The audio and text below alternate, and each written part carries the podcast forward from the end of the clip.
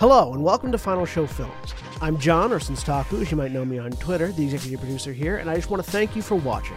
It really means a lot to us that people watch, listen to, and enjoy our shows. If you want to help us keep making these shows as fun and lively as they can be, please join your fellow fans in supporting us at our Patreon page at patreon.com slash fsfilms or by subscribing to our Twitch channel, twitch.tv slash Final Show Films. It really means a lot to us that the amount of you who do support us continue to do so, especially our $25 plus tier supporters on Patreon. Antitonic, Kat Waterflame, Samantha Bates, Maureen Montee, and Drevian Alexander. Every little bit helps, so thank you to all of our patrons and subs. Check us out on Twitter at Final Show Films and on our website at www.finalshowfilms.com for updates, go live notifications, and more. We love interacting with you, so feel free to tweet at us or email us at finalshowfilms at gmail.com. That being said, please relax and enjoy.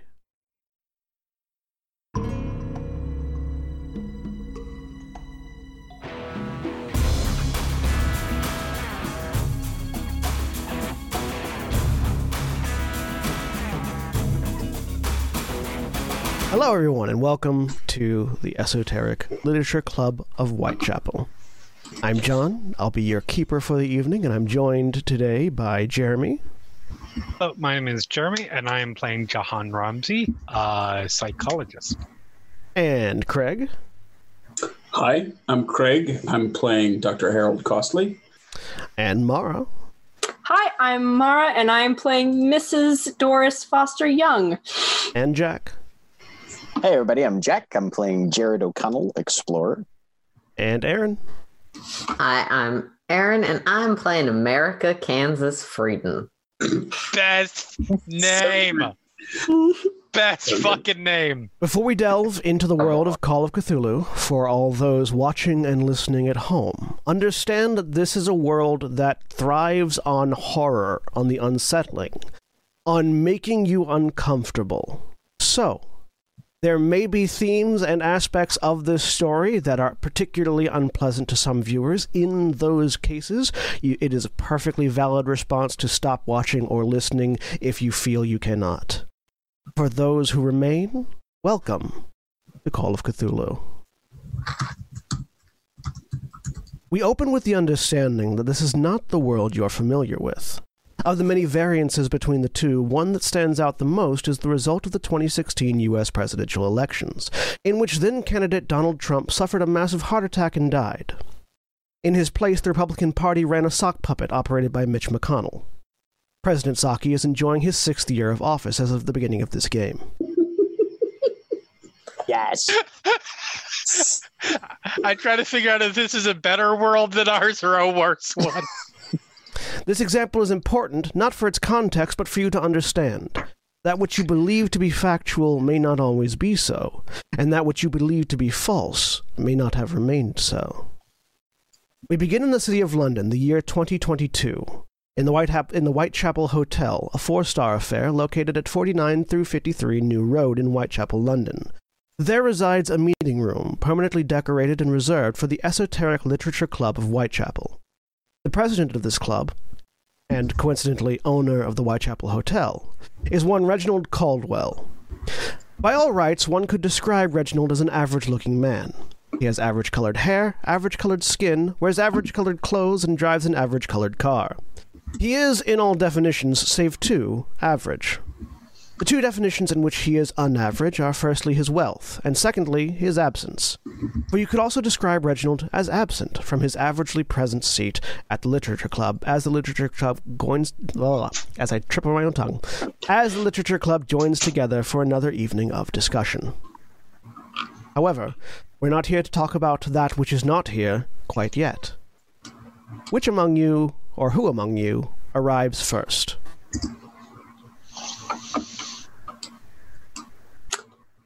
I um, think Jared does. He doesn't have anything else happening today.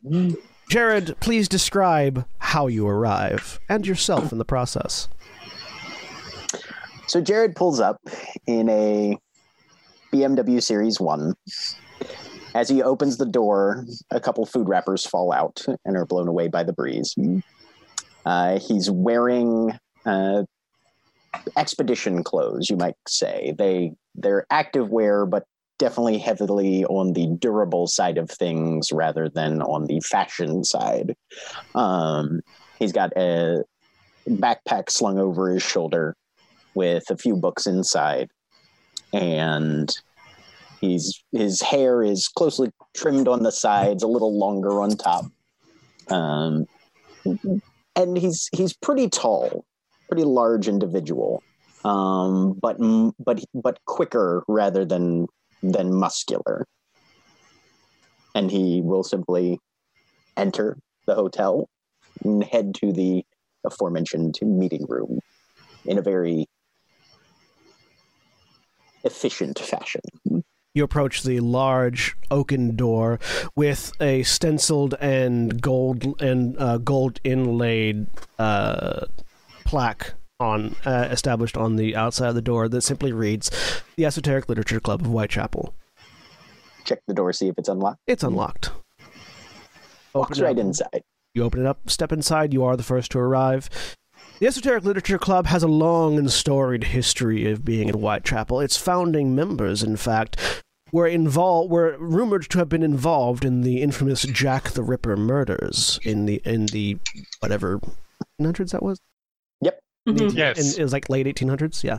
Yep. Yes, eight, late 1880s. in the late 1880s. In fact, one of the founding members of the club was rumored to have been Jack the Ripper.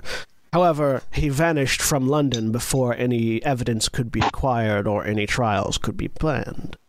His portrait hangs in hangs over the fireplace of the meeting room. It is a it is a fair it is a fairly expensive looking painter's portrait of a 18, of a late 1800s police officer in London whose eyes always seem to be following you. You take your regular seat as the second person to arrive does so. Who arrives second? I think it might be Harold. Please describe how you get there and what you look like as you do. Um, Harold arrives in a uh, several year old Volkswagen Golf, uh, meticulously maintained. He circles the, the, the block several times to find the best parking spot, um, waits impatiently for someone to pull out, parks, gets out of the car, checks the lights, and then goes inside. He's wearing a, uh, um, a comfortable but uh, but uh, again, fairly well maintained uh, tweed suit um, and uh, an Oxford shirt, um, unbuttoned just to the top button, and he has a um, uh, a, a, matching tweed hunter's cap that uh, he takes off before he enters. He has a um, thinning thinning white hair on top of his head. And, uh, and, and and a full gray and white beard um, that is uh, a little bit absent on the on, the left side of his face. There seems to be a scar that runs down that has interfered with some of the beard growth there, but he's brushed the, the hair over it. Uh, he's also wearing fairly minimal glasses, um, and he walks in and uh, looks around and sees Jared and uh, looks like perhaps he's he's waiting for someone, but uh, nods to Jared and and then uh, looks around to see if there's anything to drink, any tea or or anything on a sideboard. There is a kettle freshly made on the side, as there always is whenever the club meets. As you walk through the halls of the Whitechapel Hotel, you do notice that on one particular spot of the fairly average colored carpet that you're walking on, there appears to be a slight mustard stain. The maid apparently has not made their rounds yet. Who arrives third? Sure, I'll do that. Please describe how you arrive and what you look like as you do. All right. I would first like to aside dedicate this character to all of the old ladies that I know, especially Mary and your motorcycle gang. I love you all. Anyway, yes. Stop Doris? the game. I want to learn more about Mary. Hang on a second. Two hours. I think we found our look. first our first may- plot hook. pass it along if I ever get a There- copy. There may now be a motorcycle gang in London operated by octogenarians led, and led by one named Mary. Thank you. yes. I'm so excited. Anyway, Doris pulls up in uh, a black Aston Martin Uh, not parking. Listen, I'm gonna get someone to valet that for me. I don't want to do that. Uh, and she comes out in a very nice black silk dress, uh, made up. Her hair's all nice. It's like dark, dark brown, uh, graying, fairly heavily permed. Uh, she's got a hat on top. It's kind of battered looking with a nice, like, gold plated hat pin skewered through the side. And she's carrying a purple handbag. She walks up uh, and through the hotel. The valet that takes your car is a young man with short-cut blonde hair, blue eyes, and a freckle on and a series of freckles on his left cheek that look kind of like a cat. Ah, He takes your keys and drives your car to park. thank you. I'll walk up to the meeting room. Do so, and inside you find Harold and Jared. Harold seems to be waiting for someone with a cup of tea fresh in his hand. Jared seems to be being Jared. Hello. It, it's very clearly Doris that Harold was waiting for. Yes. and he looks somewhat relieved uh, and says, ah, um, Miss Foster Young, very glad to see that you've made it. I wasn't sure that I was in exactly the right place. And he kind of glances sideways at, at the much younger man. And Oh, Dr. Costley, of course. No, that's wonderful. Did you get me tea? That's so lovely of you. Thank you. I will take his tea. very clearly, it was not for her. Um, but he sort of looks down ah, yes, well, uh, uh, uh, of course. And he looks over and says, Young man, is there something that you'd be wanting to drink as well? He pulls out a hip flask, takes a sip, screws the lid back on. Nah, I'm good, thanks. Uh, eyes narrowed, Harold turns back to the to the tea cart and makes himself another cup. Who arrives fourth? Sure. I will. Uh, I think fourth probably fits. Describe how you from north. arrive and what you look like as you do. So, so it is a uh, midnight blue colored uh, uh, BMW of BMW model and make and such because fuck cars. Um, BMW i1. sure. Um, that sounds like a thing. Um, The most generic And- BMW you can get. Yes, yes, that would be the one. Yeah. Um. Uh, uh pulls up. Actually, does find f- uh, find his own parking. Um, and he gets out, and and Jahan is he's in his probably late twenties, very early thirties. Uh, very very sort of a, a a- relaxed professional look about him. Um, he is, is uh, Arabic descent, um, uh, uh, sort of darker skin. Uh, his hair has that sort of poofy swoop to it, of of like longer hair that has been back in a ponytail all day and has just been pulled out. Um, My hair. So, like this hair. Hmm? so yeah, more or less. Yeah, yeah, yeah, a little bit. Um, um, he's uh, just wearing like a like a nice uh, uh, uh, dress shirt, vest, slacks. Um, uh, he's wearing the the only he's got a um, uh, uh, bracelet on one on, on on one hand that he that he sort of plays with a little bit, and the only other piece of real like, like major major like jewelry affectation is um he has and it's not he's not like a huge thing but a small little uh, a pentagram around his neck. Um and he once he's parked um just makes his way inside On your way inside, you notice one of your patients that works at the hotel is on shift today. At the reception desk, one Margaret Saunders. Do you do you say anything or simply try to scoot by unnoticed? well he's not gonna middle of the road he, he like doesn't like go up and engage in conversation because you know boundaries, but does like like you know acknowledge and and offer a little wave. Doesn't actually say anything.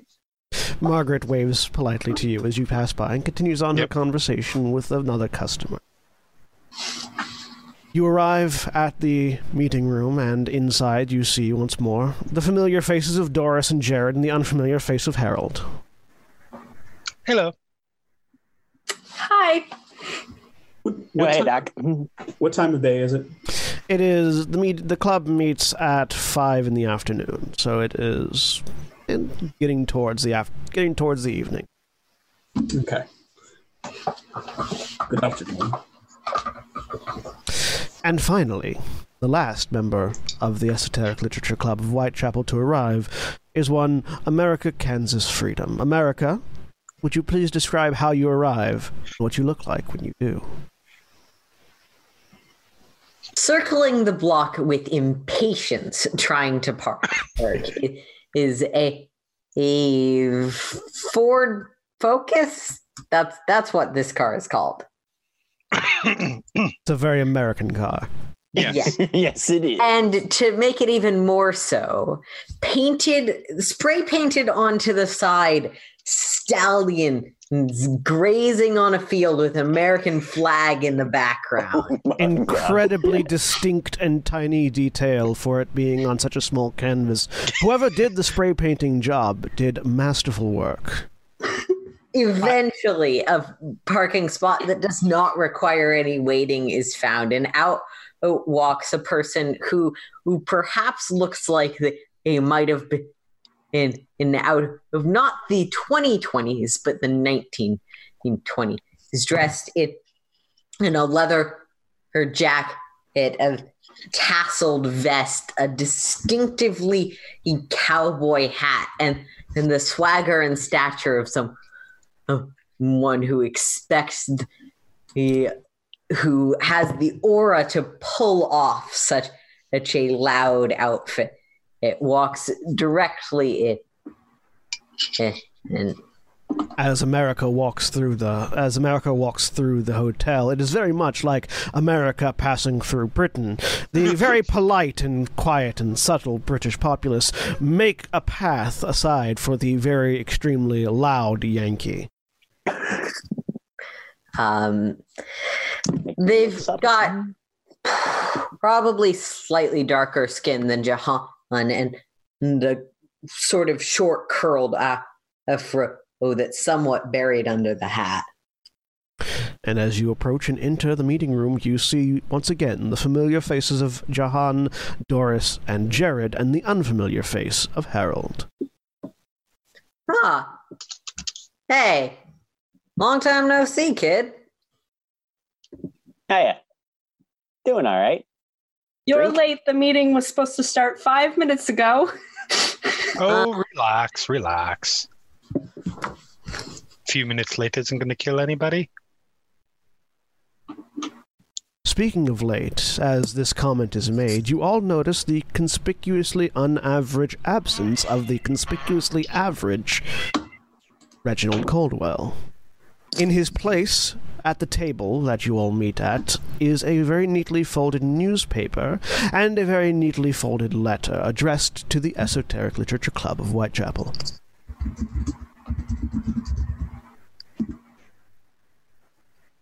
Harold will open it if nobody else is already there. Uh, no, I'll go for it. that tracks. Yep. Reach for it. Uh, which- I'm not using my fingernail. I'm gonna pull out the hat pin and do that. Which do you look at first, the letter or the newspaper? Um, the letter. You open the le- you open the letter, and in it is the immaculate and average handwriting of Reginald Caldwell. I both apologize for my absence and request your presence at the Blyton Manor just outside Fairlight, East Sussex. I've gone ahead to secure our place at the estate sale and tour of the late Sir Thomas Blyton's abode. Rumor has it he was quite a collector of rare and unique antiquities, and I thought the club might be interested. Address enclosed. Oh, and an estate sale. And there is indeed an address in East Sussex. Hey. Harold Harold sighs and says, "You could have told us where we we were going to meet somewhere else before we went to the trouble of parking out here." Oh well. Doris, you know this is exactly the way Reginald behaves. He doesn't bother with modern conveniences such as phones or telephones. One is actually quite curious as to how he maintains his ridiculous level of wealth when one does not bother with such modern conveniences. Oh, it's fine. He does this. It'll uh it'll be an adventure. Jared will pick up the newspaper if nobody else is attending to it. Mm-hmm. Yeah, probably not. Between the headline, between the headline about the continued Brexit ne- negotiations and most recent vote of no confidence in Parliament, an investigative piece on whether or not President Saki hired a pair of prostitutes to pee on a Glaswegian clown, there lies an article titled "World's Oldest Man and Celebrated British Animator Sir Thomas Blyton Dead at 137 Years Old," followed by a subline "World's Oldest Woman 143 Reacts." There is included a picture of the world's oldest woman flipping the double birds on Twitter. Blyton was the name of the estate, right? Yes. That was in the letter, yeah? Uh-huh. Guy was an animator, apparently. Anyone who No. anyone who would like may make a history Yeah, roll. History. A history All right. roll. Are we All right. rolling the Roll the blue or the green die? roll the green die unless otherwise noted. Okay. Oh no, I'm not gonna roll that. I am. I am too. I Okay. mean, worst I can do is fail. I was wrong. Hey guys, guess what? I'm rolling dice. Yes, I got a three and I succeed. Jeremy, would you please make a sanity roll? Oh, no, no. That was quick. I dude. remember a horrifying All episode. right, of I'm good. It's fine. I'm good. I'm good. For a moment, you distinctly recall a Thomas Blyton that animated for Walt Disney, but you're pretty certain that's a false memory and shrug it off, having no recollection of who this is. Wait, your sanity is way better than mine. Yeah, yeah. Uh, it's it. Yeah, power skill or power Okay. attribute. Uh, Harold, you are perhaps the only person here who not is not necessarily is old enough to have rem- to remember this, but watched them as a child. Uh, Sir Thomas Blyton was one of the pioneers in British animation, and though he goes uncredited in um, in quite a lot of the field. Uh, he is most well known for having animated a small series about a small uh, humanoid figure whose name you cannot recall in yellow, who frequently got into fairly what would be described as Mickey Mouseian antics. Uh, was it from from what era? Did it predate or postdate Mickey Mouse? It predated Mickey Mouse, Okay, which is why Ah. no one remembers it. okay. Um, Harold will snort then at the name and say, "Oh, I remember those when we used to go uh, to the movies. Occasionally, they'd put them on. Occasionally, one of the BBCs would put them on when they didn't have anything else to shovel up before us." You little yellow chap used to run around all over the place before he got uh, displaced by uh, that American rat all those years ago. He looks around to see if anyone is interested in this information. Oh, I'm nodding along, just wrapped. Paying attention. Fascinating. Well, not sure why uh, the Esoteric Literature Club would be interested in uh, some little yellow idiot, but uh, suppose we could go and check it out. Uh, there was some No, discussion of antiquities and whatnot, right? Yeah, he was. uh That's There's an estate sale. There might be all sorts of things there. So for those of you, for those of you that have been that whose this is, whose meeting this is not the first of, the primary the primary methodology of the Esoteric Literature Club is to discuss esoteric literature, primarily that which is found by uh, your by your resident antiquarian Reginald Caldwell. Uh, he will bring in. He will typically bring in finds of various liter- literary significance that he finds from estate sales and museum pieces around the around the world. Whenever there is one near London, he does have a habit of inviting you out to see if any of your eyes might find something his increasingly aging eyes fail to see. Must be something interesting. Hmm. In any case, we'll get to see the countryside. I suppose.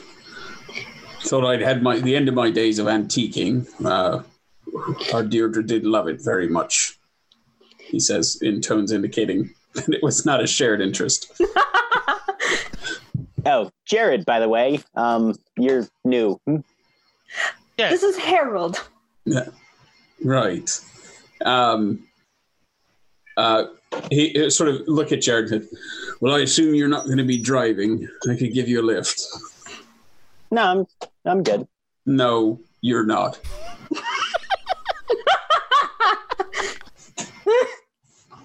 Oh, the yeah, that's that's electrolytes, man. As you as you stand close and shake the hand of Jared, you catch the distinct Nope. whiff and smell of Gatorade. Even if you don't stand close, Gatorade has a fairly distinct smell. I, I mean, I, I'm standing close, but he's not shaking hands after that exchange. Yes, you, Um, you do catch the distinct smell of Gatorade. Ah, the old runner's potion. Um, okay, Sure. So uh, so uh, no smell of alcohol. On Yeah, breath? no, no smell of alcohol. Yeah, no. Okay. Um, right then. I don't know why that's so funny to me, but it is. Drinking Gatorade out of a What? That a 19 year old's drinking Gatorade out of a hip No. flask? No, Oh. the phrase "the old runners." Runner's potion. That's what Harold's thinking, although it's not ludicrous enough to say it out loud. Well, should we carpool together? Uh, we'd have a chance to know new members, meet each other, spend some quality time together. Uh, Doris, love you to death, but if petrolized. I, I, I'm not getting behind in the same wheel, in the same car that you're behind the wheel of. I am a fantastic driver. I have never had a crash. Miss Foster I'm- Young, it, it'd be a pleasure if you'd drive with me. Absolutely. I would be perfectly happy to carpool, um, as long as nobody minds. Uh, it is a smoking vehicle. What sort of thing do you smoke? I'll ride with you, Doc. Uh, that which is legal to smoke. Tobacco and weed are both legal in 2022 UK. Well, you didn't say that. As I said, that which you think may be true. America? I ain't paying the fines of staying downtown longer than necessary, ma'am, so I will be taking my own vehicle. Lovely. Well, shall we get going then? As the lot of you step outside into the parking lot, there is a horrendous crash and crack as the sky opens with a thunderclap and rain begins to pour. Oh, goodness. I forgot my umbrella in the car. Oh, look, it's still the UK. Are there um are there any umbrellas that have been left around as is often the case? There is, in fact, a courtesy stand full of umbrellas, some of which seem like they may have been left at by accident, others of which you know to be umbrellas left by the hotel. Harold rummages through it and pulls out one uh, and hands it to Deirdre and pulls out one for himself. Doris. Of course, I'm you sorry. already you have already confused her for your dead wife, sir. All right. We've Let me, uh, only make been live. We've only been live for 30 minutes. I didn't even call for a sanity roll. Uh, to to Miss Foster Young. Thank you. Um, and uh, it says, "Well, it looks like there's a good passel of them in here. If anyone else needs one." I can walk in the rain. And, and I've been here a while. Jared just whips out a quick rain shell out of his bag, throws it over top. I'll be good. Jahan grabs one. I can walk in the rain, but no, I, I rather prefer not to. My grand was always fond of saying, "You're not made of sugar; you won't melt." But uh, may as well save the sugar for a later date, eh? And with that confusingly worded phrase, Is this how old people flirt, John? I, I, I, I, I rather hope not. the group of you repair to your various vehicles and begin to drive. It is only a modest 30 minute drive from London to get out to the location outside of Fairlight in East Sussex from, with, the t- with the current time of day. And I will, as the keeper here, asterisk out that anybody that lives in the UK, don't correct me on my times. The things you know to be true may be false, and things you know to be false may be true. A little, a little Calvino, the treachery of clocks and the treachery of maps. On your 30 minute drive, Doris Foster Young is riding with Harold Costley, Jared O'Connell is riding with Jahan Ramzi, and America Kansas Freedom is leading the pack in a horse painted carriage of Ford's making. I will say, I am. Well, I love, I love the vehicle. I am very sad that America did not ride up on a horse. Well, that was not allowed. I Why? had that thought when I was looking at the character sheet. I was like, "Oh, there's a ride stat on this. I wonder how many points in that America will have." Why? Why ride on one horse when you can ride on 300? Also, horse saddlebags that not going to carry your entire life inside of them the way that a van, a truck can. Sedan. Focuses are trucks, right? No, they're sedans. Yeah. Cool. Four door. Sedans, th- kind of like trucks. Make them. Still have still have more carrying capacity than saddlebags. Yes. Yeah. Mm-hmm. So, Doris and Harold, Yes. how are you enjoying your drive? Oh, it's lovely. I am going to comment on all of the inane things. oh, look, there's horses. Harold is not much of a conversationalist, so he is mostly just listening and nodding appropriately. And eventually she will probably. So, how do you like the meeting so far? I know the drive is unexpected, but I exciting, isn't it? I wasn't sure what to expect, honestly. It's well, there are more young folk than I thought there would be. Oh, yes. But they're good people.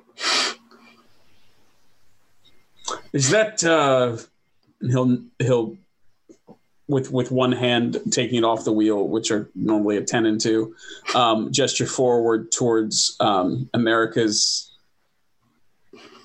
commercial in motion and uh, uh, and say, "Is that sort of thing a regular occurrence?" Uh, I mean, well, normally we don't have to see it. No, that's all Reaction right. so far. but they are rather eccentric. It's kind of entertaining. Well, the word esoteric was in the name. I'm not sure what I expected. Yeah, well, it'll be. Still, as you said, it, it does get one out of the house. Mm-hmm. And uh, you meet such interesting people. I've, I've, I've missed this. I only joined about a year ago, anyway. And it's been fascinating seeing all the different people. How much of your of your time would you say is spent actually discussing literature versus writing out and looking for it? About 75, about 75%. Um, the right amount. Just gonna dodge that question. Skillfully done. yep, Um, just the right amount. It's And as if as if punctuated by God himself, the right amount is followed by a lightning strike and thunderclap. oh wow. Look that's there must be a storm. Were you riding toward the storm, or were you? You are riding away? in the storm. Beautiful. It is, in fact, it's nice. It's nice being in under a roof when there's a storm going on, and I will sort of stretch and allow my hand to rest upon yours, just Feel- slightly, and then Oh dear. feel free to make a. As soon as I find the right Yeah. word. Uh, feel free to make a Sorry, charm. Craig, I'm gonna destroy your Feel character. free to make a. feel free to make a charm roll. I just wanted to read books. Green one? Yes. Nope. Harold, you are far too concerned with the raging storm outside to even notice the affections of the woman in the passenger seat. I probably, I, I think probably what happens is maybe just as you're reaching out, You move. yeah, he moves back to put both hands back on the wheel. yep. Click. always, Let me tell you, always hate you driving in these. Harold, I feel you hard right now. Me IRL. Speaking of, in the car behind Harold Costley's vehicle, one ja- one Jahan Jahan Jahan Jahan John. Jahan Ramzi and Jared O'Connell ride through the storm with the brake lights of the car in front of them dimly lighting their way. So, like, this would usually result in at least four drowned Sherpas, which is absolutely horrific. I would imagine. Yeah. Yes, I, c- I Well, can. because I mean, like, you haven't. Jack, you have, adjust your I- camera up. you have an entire indigenous culture that is literally risking their lives just so a few fat fucks can take a selfie at high altitude, uh huh. and Yes, it's it's it's ridiculous. I never understood that. I never understood the. I must climb a mountain to prove. Well, fucking anything, I suppose. I mean, like, don't get me wrong, the climb is an experience and it's definitely fantastic, but Oh, the sure. fact that you're you're you're basically being carried up rather than actually going up under your it's yeah I suppose that does take some of the the the the. accomplishment out of it yeah Yeah. yeah, for sure Hmm. Yes. so you talk to crazy people all day or what I like to think that Jared is actively eating while having this conversation. oh yeah oh, for sure. Somehow has managed to fix up like a hot plate in the back seat. no he just he just pulled he just pulled a, a styrofoam full of shawarma out of his bag just- oh God! Well, that, that's that's that's not exactly the the that's not the phrase that I would use for them. Um, uh, I mean, they're they're some people who are suffering, dealing with some very very serious issues. Um, but no, most of them, most of them, it's not. It's not what you would probably categorize as. as most of my experience with psychology literally comes from television so i'm sure it's mostly kind of fucked up yes, it's it's not. It's definitely not the telling. Mhm. Meanwhile, America, what does it sound like in your car?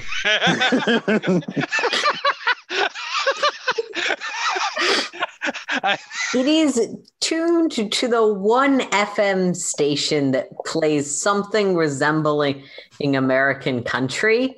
Free bird! It's slightly too far out of range, but still tuned to that station anyway. So the static is bursting in So, quite frequently. through occasional bursts of statics, you are listening to the best of imported Southern power rock ballads. yeah, yeah. And, awesome and the drive continues on. After a short half an hour drive, the three vehicles pull up outside the continually weather beaten estate of the Blyton man of the Yes, the Blyton Manor. I I did indeed name the correct place. As you approach, you see what looks like a scene out of a gothic horror film. A three story estate that seems like they started building with one and just couldn't stop themselves after two. Beaten and battered down by the heavy rain that is currently falling, lightning cracking in the distance, silhouetting the silhouetting the fairly darkly lit uh, home. Quite frankly, like it's the cover of a horror novel.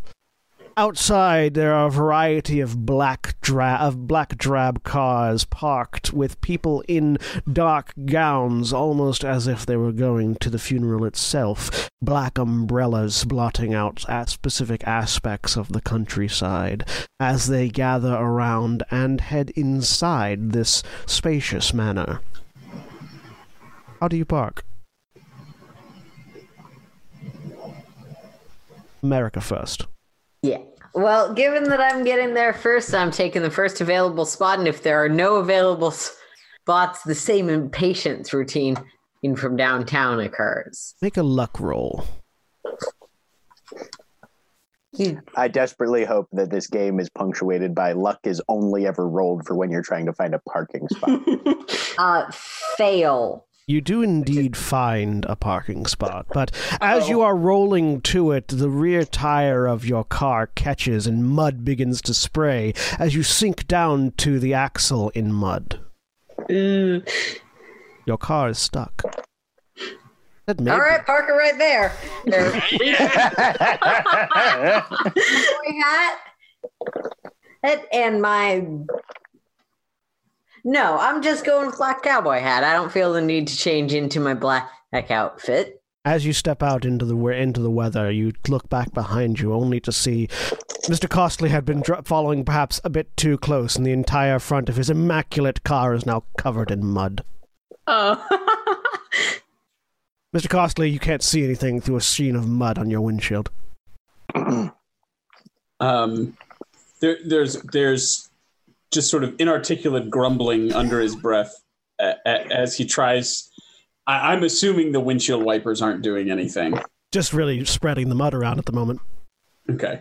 Um, uh, he says, "Pardon me," and reaches around and starts digging around, sort of behind the uh, the seats, under the back seats, I guess. So Make- just sort of cramming himself between the hole between the front two seats. Make a charm Um, roll for me.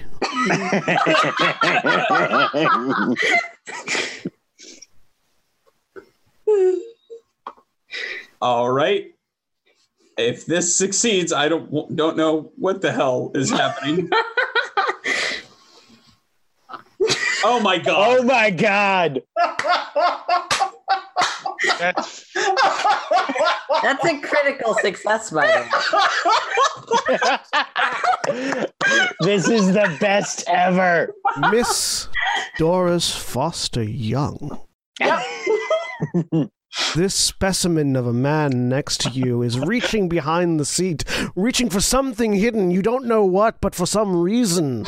the form, the motion, the pose makes your heart go a flutter. yep. You are, as they might say, having the vapors.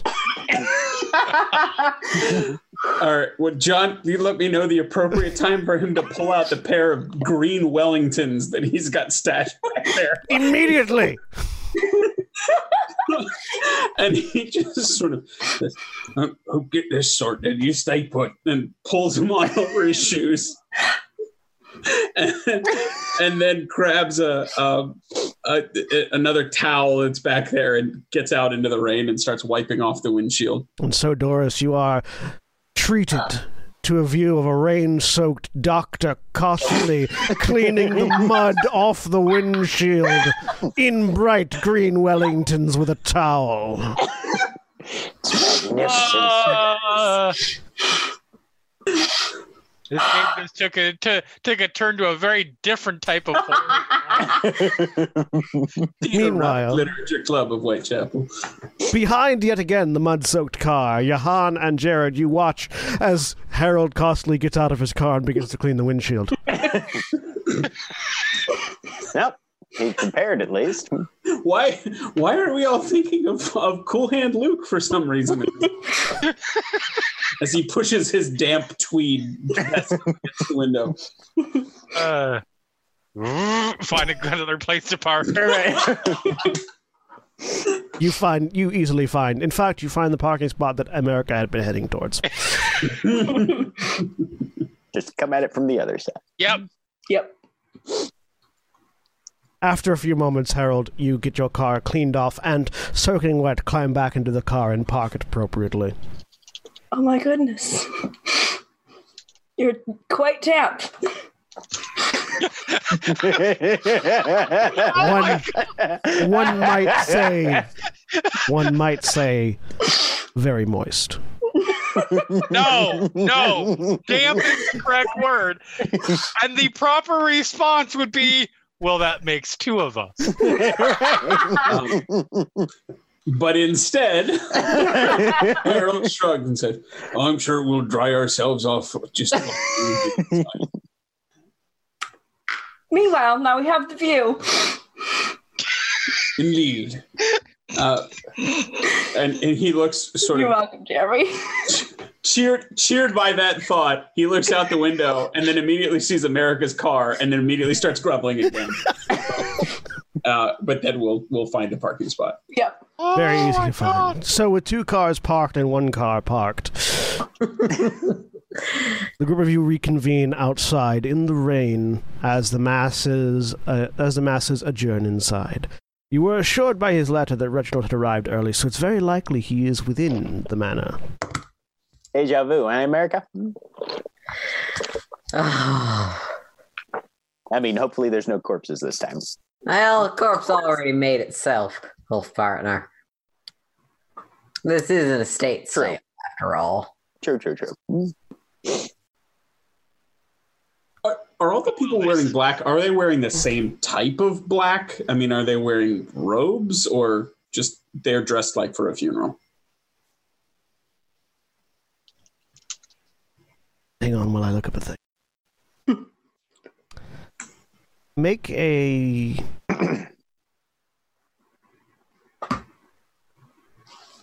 Nah, no, I don't need that. Yeah, no, they're they are sim- they are simply wearing all black as if a funeral. Yes, Okay, all right, likely out of mourning. sure. He was a very popular person sure. for the people that knew him. Fair. So the group of I you. feel like I do feel like there's a looking between the story here about a corpse. Oh, I, I must confess, I'm a wee bit curious.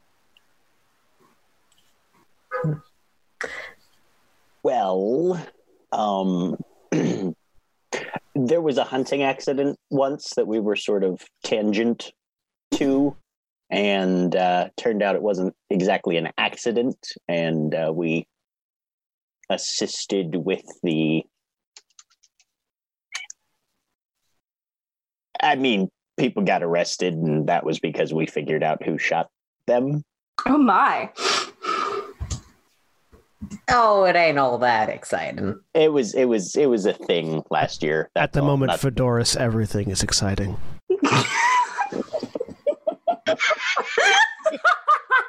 Oh, What I meant. so good.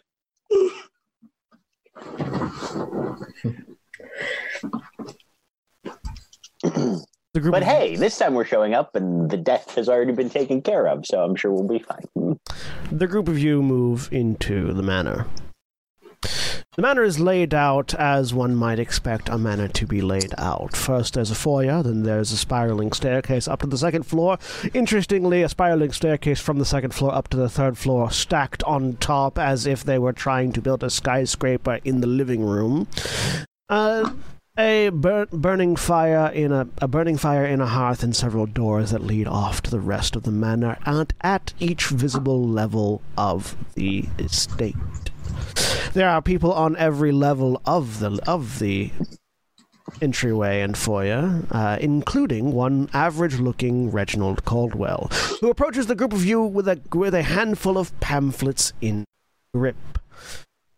It is so good to see the group of you, the lot of you. I am so happy that all of you managed to make it, even despite the rain. Do apologize. It wasn't supposed to rain today, but such is the weather in sunny England. Yep.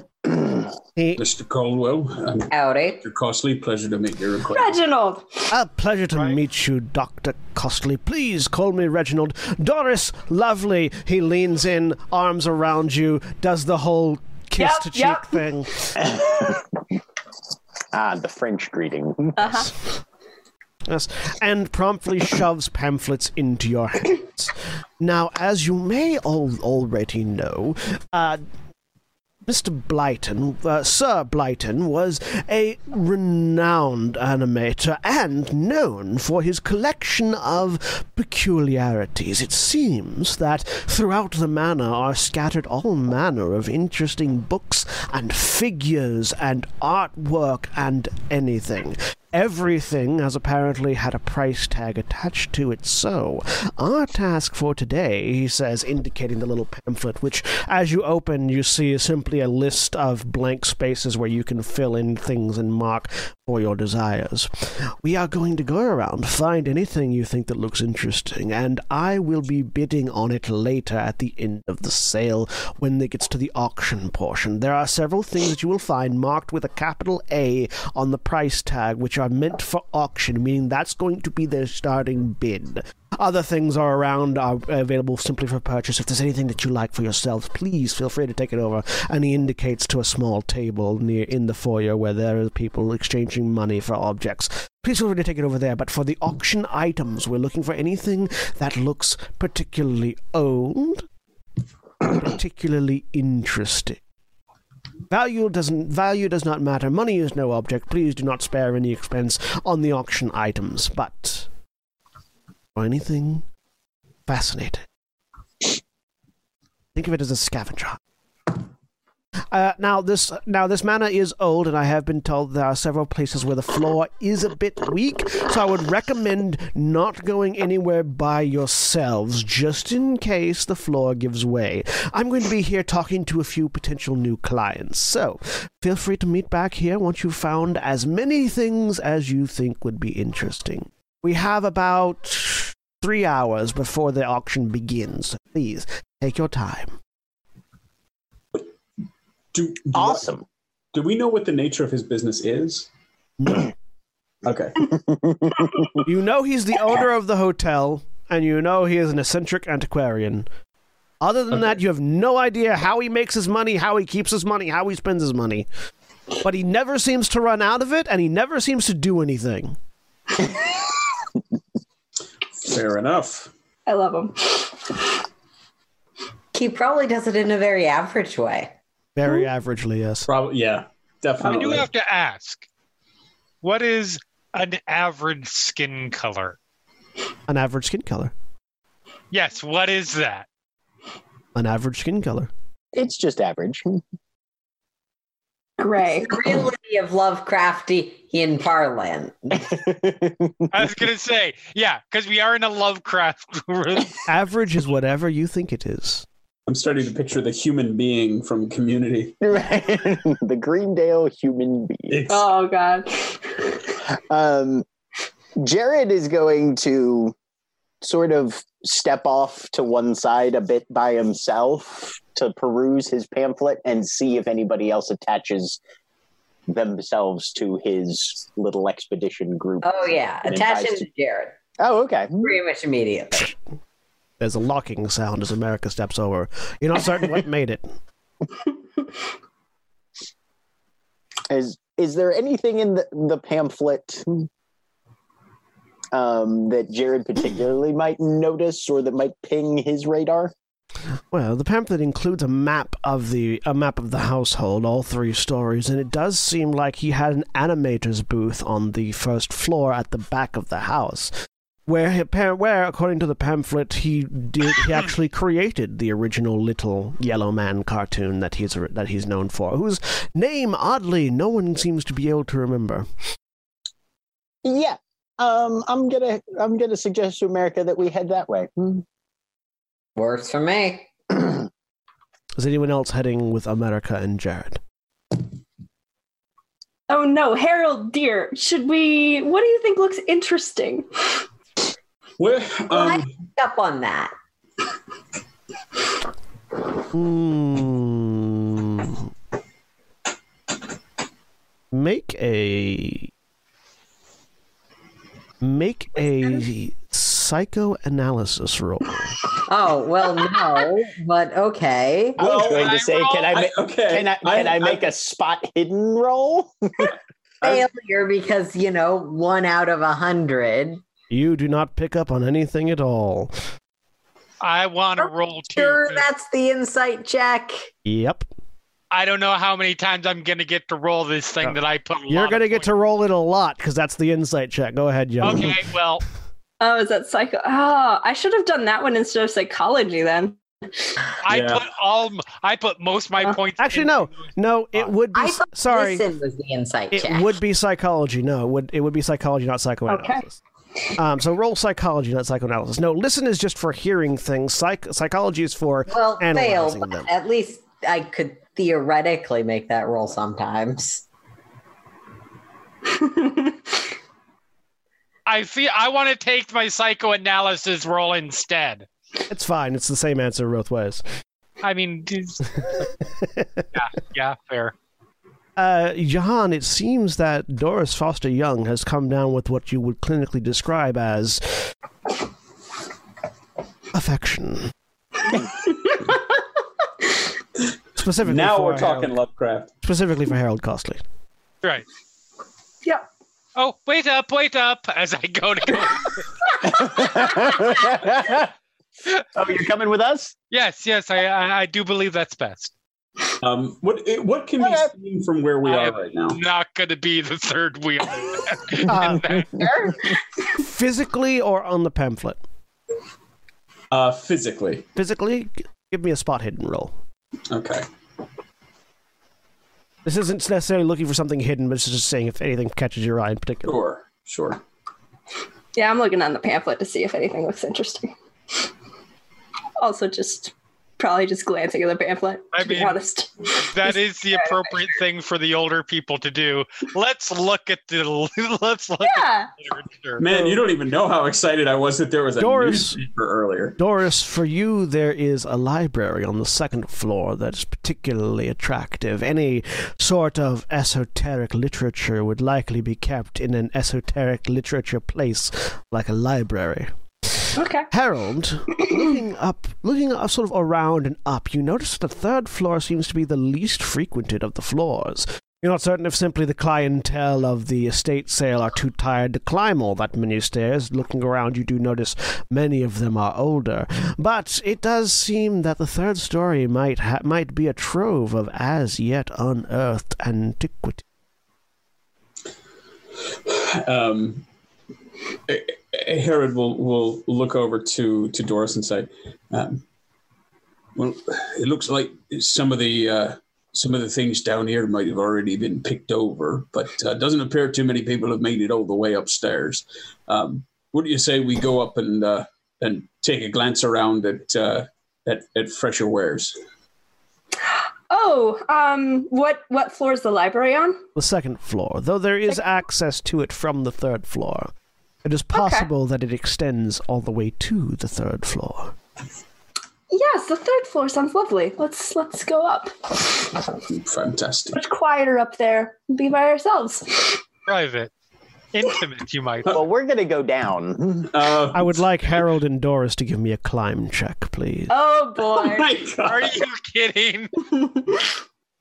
Under- Here we go. un- that they said this is a place that might fall apart. I went with the actual mountain climber. Hey, success.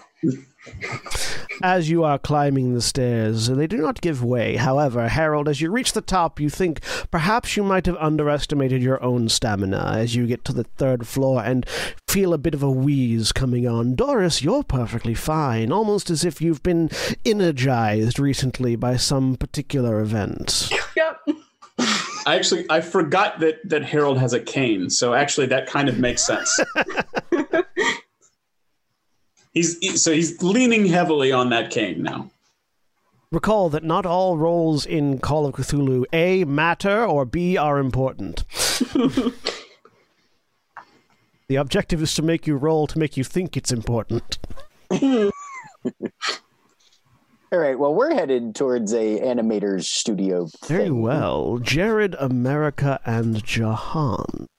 As you exit out through the first floor, you see that the crowds do tend to separate out into particular clumps as they move around, picking up discarded knickknacks here and there. One person found a spinning wheel, and you're not certain where it came from. As you continue through, you find yourselves passing through a variety of sitting rooms, bedrooms, offices, dining rooms, kitchen. All of this seems to be on the first floor until you reach a fairly secluded study in the back of the house. It has what would be best described as a bay window at the back of the room where you can see. The estate sits on a cliff overlooking the water below, as Fairlight itself exists on the coast of England. The storm is raging outside, waves ra- waves rising with the tides before your very eyes, ships being tossed and turned, but inside the house is fairly calm and quiet, the occasional rumble of thunder or a shuffling of feet aside. The room you found yourselves in is primarily a study with a view of the sea. There are desks, chairs, and one particular bookcase filled with all manner of animator's journal and notebook. All things are priced, only a few of them for auction. Um, and this is Fairlight, so it's it's overlooking the channel, right? Yes. Okay. Mm. Insert Lemony Snicket reference here. um, Place to start as any. well, might be good to start with the auction items because that's what uh, Mr. Reginald's most interested in. But but we can pick it all over. Absolutely. Feel free to make me spot hidden rolls, all three of you. Oh, good. I'm, I see the flaw of having min maxed my character for being a cowboy. nope. Oh boy. Not all rolls matter. All three of you begin looking around. You find that there are a variety of interesting books on the shelf, a couple of which are up for auction. One in particular has a fairly odd texture to the cover. You pull it out and look at it, and there is a hand sign on the cover of the book. Simply held up like so, with the index and middle fingers, index, middle, and pinky fingers out straight, ring finger bent, and thumb extended. This sign on the outside of the book seems odd to you, and Jahan, you in particular are the one that picked it up. Would you make a sanity roll, please? I will. Um, could I once? Well, I'll ask once I do that. Um, yep, I'm good. Um, would an occult roll be? Certainly. Meanwhile, Jared, you have found one of the animating desks in the study. It seems there are a series of. There's a sheaf of papers that seem to be a series of films. The original, the original thin bits of thin bits of uh, material that the uh, that the artist would transpose their animations onto. And this particular one seems to be a simple walk cycle for the creature in yellow. And scratched out on the scratched out on the sheets are a series of names as if somebody was trying to come up with an appropriate name. They are all scratched out however. Harry rasta charles edward and louis are all scratched out on the vellum itself. With an extreme success on an occult roll jahan you recognize the symbol it is said to be what is referred to as the Elder Sign, though you're not certain what it actually means. It's also called the Voorish Sign or the Sign of Power. It is a well it is a well theorized aspect of occultism that people would think that this is a sign of magic or a sign of power. The more superstitious among us might hold it out as a ward against evil. Well, you just described Jahan's version of catnip. So mm-hmm. we'll start flipping through that shit. As you flip through it, America, you find a series of antiquated stencils and drawing and animation utensils. They seem odd to your touch, but that's mostly because you yourself are not an animator, though these pencils do seem well kept for items that are so old. They must have been very well cared for, and are indeed up for auction, with a little with a little placard marking them as Sir Thomas Blyton's animation tools. um, in my little Down in my pamphlet book thing that has an auction part. Yes, you can write those down. Cool. the uh, the animation cels that I've come across. It's the the yellow figure. Yes. Does it have any resemblance whatsoever to the other yellow figure with which I am acquainted? Make a sanity roll. Awesome. Um, I assume that's the green die in the sanity box towards the top. Yes. That gave me an error. Hang on. Checking. Look at the sanity box. On the left, Mm-hmm. the green die. Or the sanity box on the right, the green die on the left. Right. Do you Am I supposed this? to have any values in there? Yes, the middle one should be equal to your power. Oh, okay. Mm, That's why. That's probably yeah, why. No, Yeah. you don't have a sanity score at the moment. Yep. Damn it.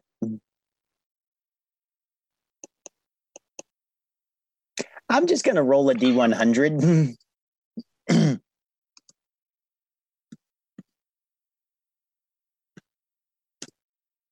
Sixty-seven, which is higher than my fifty. So that's a failure, I presume. Roll one d two. Okay. Wait! We have our first sanity loss. Two. Your sanity is reduced by two. Oh, okay. That's that current value store, the one in the middle. As you look at it, there weren't any similarities before you started thinking about it. But as you start to think about it, it is as if your memory is different and you've suddenly become aware of a new one. Yes, the figure that you have come across does, in some strange way, resemble this animation. And are these animation sales cels up for sale or for auction? They are for auction. Yep, writing that shit down. Jahan, the book you have is not for auction. It is indeed simply for sale. As you peruse it, you find all manner of writings. I need you to make another sanity roll. Okay. Really? Oh, It's a good thing your your normal value is 90 because that might have been a a, a fumble if it hadn't been. Yeah, yeah, yeah. As you read through it, you find yourself absorbed in the writings. I need you to roll me a 1d4. All right, that's not terrible. Your sanity score is reduced by two. As you read through it, it seems that Sir Thomas Blyton had been studying the occult, and in fact seemed to keep a, a journal on correspondence with figures that he does not describe. Instead, he refers to them by letters A, B, C, Y. It seems that Y had been commissioning a painting uh, of a particular figure from a play that he had seen. He doesn't describe the play, he doesn't describe the figure, but he uses vague terminology, indicating that the portrait had been complete and that it was a masterpiece. But it does not indicate that it was ever delivered to the recipient. Interesting. And as you read further, you notice something odd about the texture of the paper. In fact, it feels similar to the texture of the rocks around of the bracelet around your wrist, the metallic stone, or the sorry magnetic stones. Okay. No, I'm gonna be buying this. Make me an idea roll. An idea roll. Yes, that's going to be your just your intelligence. Okay, I was gonna say. Um. You're curious what mi- you're curious what might happen if you were to shine a black light on this page. I will certainly find out when I get a black light. Is there is there a th- number three inside the hand on the cover? No, there is not. Meanwhile, Gravity Falls. on the third floor. Doris and Harold, you have found yourself in a rather dusty room filled with all manner of statuesque antiquities, all of which have been priced, though the price seems to be below the dust. Curious, that is, as if these had been priced out long before the estate sale was planned, though that thought leaves your mind quickly as you look around. All manner of interesting statue and artifacts are to be found here. Is there anything that particularly grabs your attention? Roll me a spot hidden roll. Okay. Nope. Uh, yes. Doris, you find yourself attracted to a circle of rocks in the shape of Stonehenge that are Oh. priced for auction, and you approach and begin investigating. They are simply rocks, but still. Harold, you find yourself drawn to a bookshelf.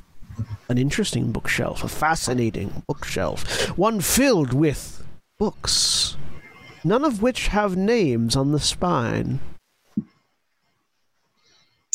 Um, I will select one at random and open it up to take a look inside. As you select the book and pull, you hear a clicking sound. Yes. Oh, Yes.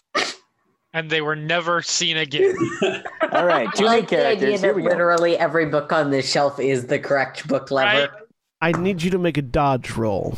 Oh no, that's not good. Uh oh. That's not how Harold do. Oh my god. Dude, Dodger of bookcases. With the- with- of women. With the agility hitherto forgotten since your younger days, you leap to the side as you feel the floor give way. It seems that book in particular had been attached to a trap door that opened up underneath your feet.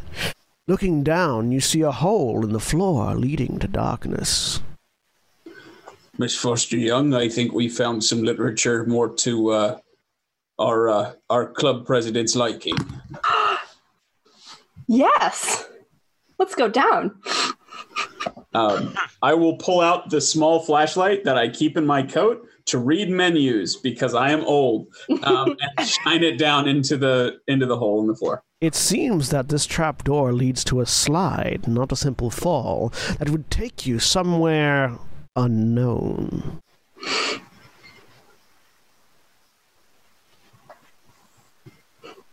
How big of a slide? Big Do enough, it, big enough for it, Harold, and it. thus certainly big enough for you. Okay, but one person at a time. One person at a time, yes.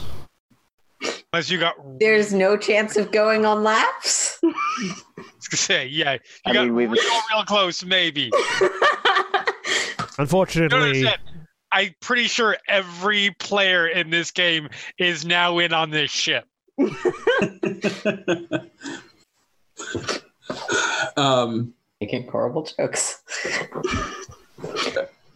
Harold will, will will just kind of stare at the slide and say, "Well, I'm trying to picture why that sort of thing would be installed in an animator's house. What do you think?" I'm sure it, it clearly must lead to some secret stash of books. Or at least something. I think we should go down. Harold, just sort of out of curiosity, will reach over and try to pull another book off the shelf and see if anything opens up. It doesn't move. It seems all the books on this shelf are fake, save the one you pulled. Um, I'm gonna I'm gonna get slowly down uh, and and and see how far down the slide I can see. You cannot see to the end of the slide. Oh, come on, Harold. I just saw a, a model of Stonehenge. This guy had all sorts of of interesting things. Maybe down there there will be some sort of explanation. You know, they say there used to be all sorts of rituals that happened around those circles. Right? Maybe there's some sort of bed of spikes at the bottom. Um, I'll I'll fish around in in my pocket and pull out a coin. You've been reading too many horror novels. um, and toss it toss it down the slide and listen. Tink, tink, shh. And then just silence. Yes. Just silence. Okay. Jared, make a listen roll. Yes. Something that I'm marginally functional at, I think. Eh, ish. Nope. Nope. I'm America, make a listen roll. I feel like this is gonna make its way through. Yeah. Hey. Jahan, make a listen roll. Okay. Uh, not my best skill. Nope. Not even a little. America, you hear the indistinguishable sound of money as a coin, tink, tink, hits somewhere you cannot see, but you hear it. Well, that is weird. That's a little weird. Huh? Someone drop a penny? Or Like metaphorically? Sorry. Come again. hmm, hear that coin? I don't. I didn't. Did we hear any of this up No. the slide? No. Nah. That Weird. wasn't me. I don't tend to keep coins out. I'm looking around seeing if any of the antiques seem to have parts that could have fallen off. Give Made me that a sound? give me a spot hidden roll. Cool. Meanwhile, up top, Harold and Oh, come on, Harold. Oh, This is why you joined this club, isn't it? To find esoteric things. again, like I said, my goal was to get out of the house, but uh, And so I you are. I suppose you're right. Um, and and Harold, sopping wet, still wearing his green wellies, will um, s- ease himself down onto the slide. As you put your full weight onto the slide, it is as if it has been lubricated by some unseen force. You feel your weight pulling away as you let go and slide into darkness. Doris, there is a faint ah from Harold, involuntary as he does so. I will. Oh, she's terrible. Pause. Wait to make sure there's no scream. Harold, do you scream when you fly through a tunnel in the dark? I think it's more sort of an extended grumble. Um, um, there's probably anyone hearing it was probably as he's. You get a as he- listen roll for that? Yes, you can.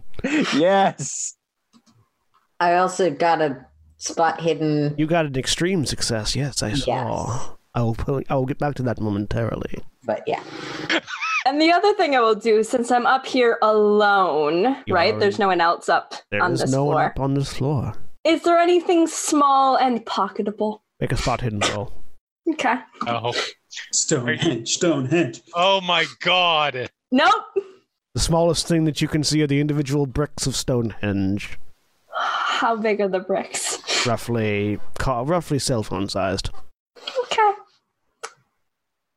I mean, I never technically bought my weapon, so yes, I will Oh my god. Put it in the purse. You very quickly open your purse and just one arm slides Stonehenge into the purse before closing it. At this point, we've played with Mara for years. No, no, I understand. I'm just.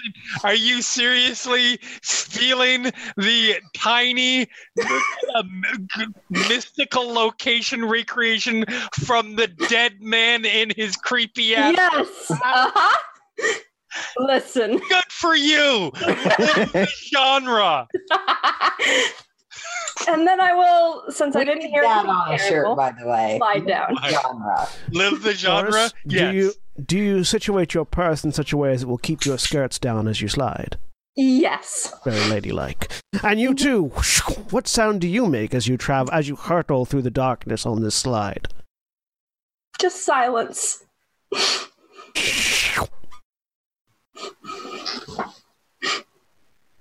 America. You noticed something that could have indeed have had something fall off of it, though you don't see the thing that fell off of it. There seems to be a, cand- a candlestick in the wall next to one of the bookcases, jutting out at a particularly raucous angle. It does indeed seem to have a piece of it missing, a small metal knob that would be on one side of it, but that piece you cannot see. You, the candlestick, however, does attract your attention, and as you walk over to it, you and Jahan both hear the unmistakable sound of someone grumbling at high speeds down a slide.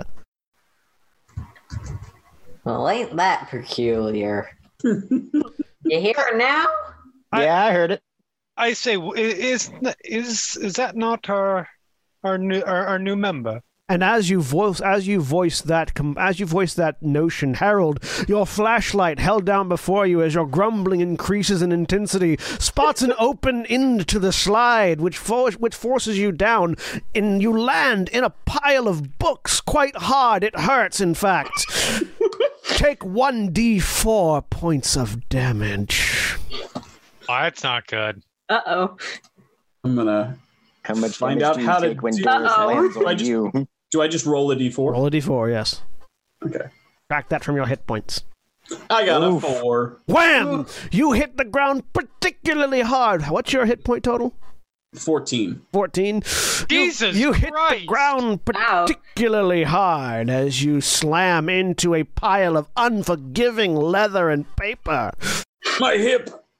Moments later, Doris lands on top of you, taking no damage for your bulk, having saved her valiantly from the books. Jared, America, and Jahan, you hear the sound of funk. Uh, my my hip. Funk. Can can I try to catch her?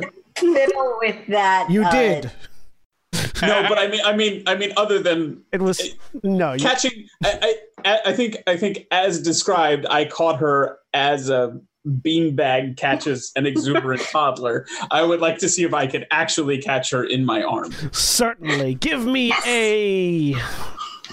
Live the genre. Give me a luck roll.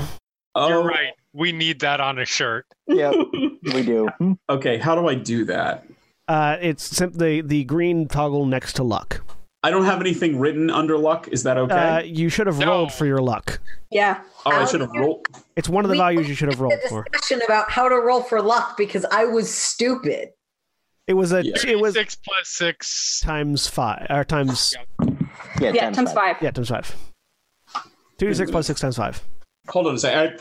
You just I, I think I, I think I did roll that. I just didn't transfer it in, but I'm just going to do it. Um, just- you said it's two d six. yeah, two d six plus six times five. Okay, so nine plus six times five. Okay. 15, 15 times five. 75. All right, so seventy-five.